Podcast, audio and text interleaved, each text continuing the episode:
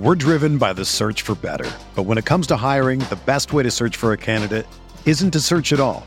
Don't search match with Indeed. Indeed is your matching and hiring platform with over 350 million global monthly visitors, according to Indeed data, and a matching engine that helps you find quality candidates fast. Ditch the busy work. Use Indeed for scheduling, screening, and messaging so you can connect with candidates faster. Leveraging over 140 million qualifications and preferences every day, Indeed's matching engine is constantly learning from your preferences, so the more you use Indeed, the better it gets. Join more than 3.5 million businesses worldwide that use Indeed to hire great talent fast. And listeners of this show will get a $75 sponsored job credit to get your jobs more visibility at Indeed.com slash BlueWire. Just go to Indeed.com slash BlueWire right now and support our show by saying that you heard about Indeed on this podcast. That's Indeed.com slash BlueWire.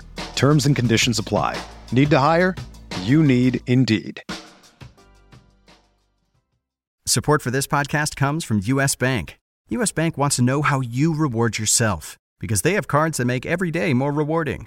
Are you a points order, cashback guru, low intro APR lover? With US Bank, it's up to you because they have the cards to fit your lifestyle. So earn more whether you're shopping at a gas station or grocery store, even while planning a staycation. Learn more at usbank.com slash credit card. U.S. Bank credit cards are issued by U.S. Bank National Association ND. Some restrictions may apply. Member FDIC. Hey, I'm Sam Pasco, and this is the Fantasy Bites podcast. Each episode, we're whipping around the top players, injuries, and game notes to help you dominate your fantasy game. For more insight and analysis, head over to rotowire.com slash pod and sign up for a free, no credit card needed trial subscription. We first start with the latest NFL player headlines. Seahawks running back Chris Carson has been ruled out for Sunday's game against the Bills. Saints quarterback Drew Brees does not have an injury designation and is cleared to face the Bucs on Sunday Night Football. Broncos running back Phillip Lindsay is expected to play Sunday against the Falcons. Eric Siegrist previews the complete Week 9 slate of action. The Giants are three point underdogs as they visit the Washington football team with the total set at 41.5 points. New York is one of the worst teams in the NFC East, but there's optimism in this game as they actually beat the football team back in Week 6, while their last three losses have been by combined six points. The football team is a surprising 2 1 within the division, and Kyle Allen hasn't been awful, even though his 6.2 intended air yards per attempt is one of the worst marks in the league. Next, the Bears visit the Titans as 5.5 point underdogs with the total set at 46.5 points. The Chicago team is 5 and 3, but they have just one win against teams with a winning record. They haven't scored more than 23 points in 5 straight games, while Nick Foles has thrown an interception in 6 straight games.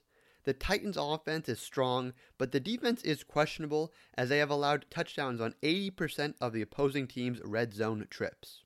The Vikings then host the Lions as four point favorites with the total set at 52.5. Detroit has shockingly scored at least 20 points in every game this season, while they have just three wins, all of which coming on the road.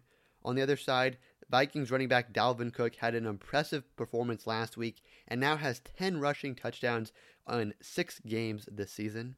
Next, the defending Super Bowl champs host the Panthers. The Chiefs are 10.5 point favorites with the total set at 52.5 points.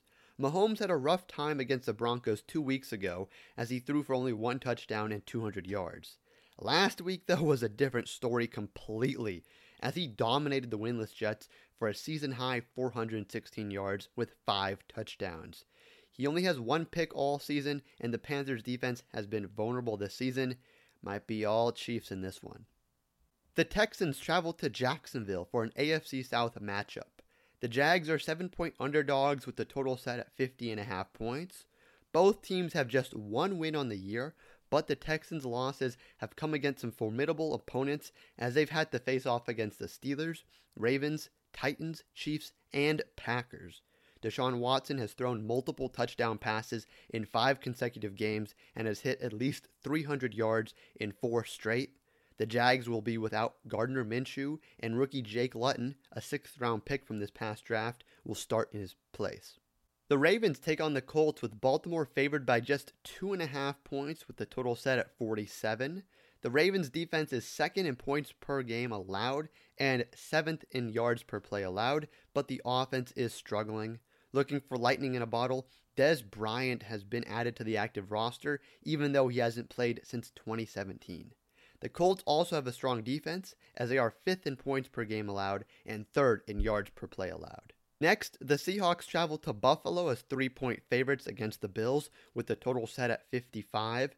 No team is scoring more points per game than Seattle, but they're in the bottom 10 in terms of points allowed per game. DeeJay Dallas will again be their top back, as other Seattle top backs have been injured recently. Josh Allen hasn't thrown a touchdown in each of his last two games, and he has failed the top 160 passing yards in two of his last three. Finally, the Broncos are four point underdogs against the Falcons with the total set at 50 points even. Drew Lock showed some late life last week as he threw three fourth quarter touchdowns in a comeback win over the Chargers. The Falcons defense has poor season long numbers, but they are trending up recently as they haven't allowed 23 points in four straight games.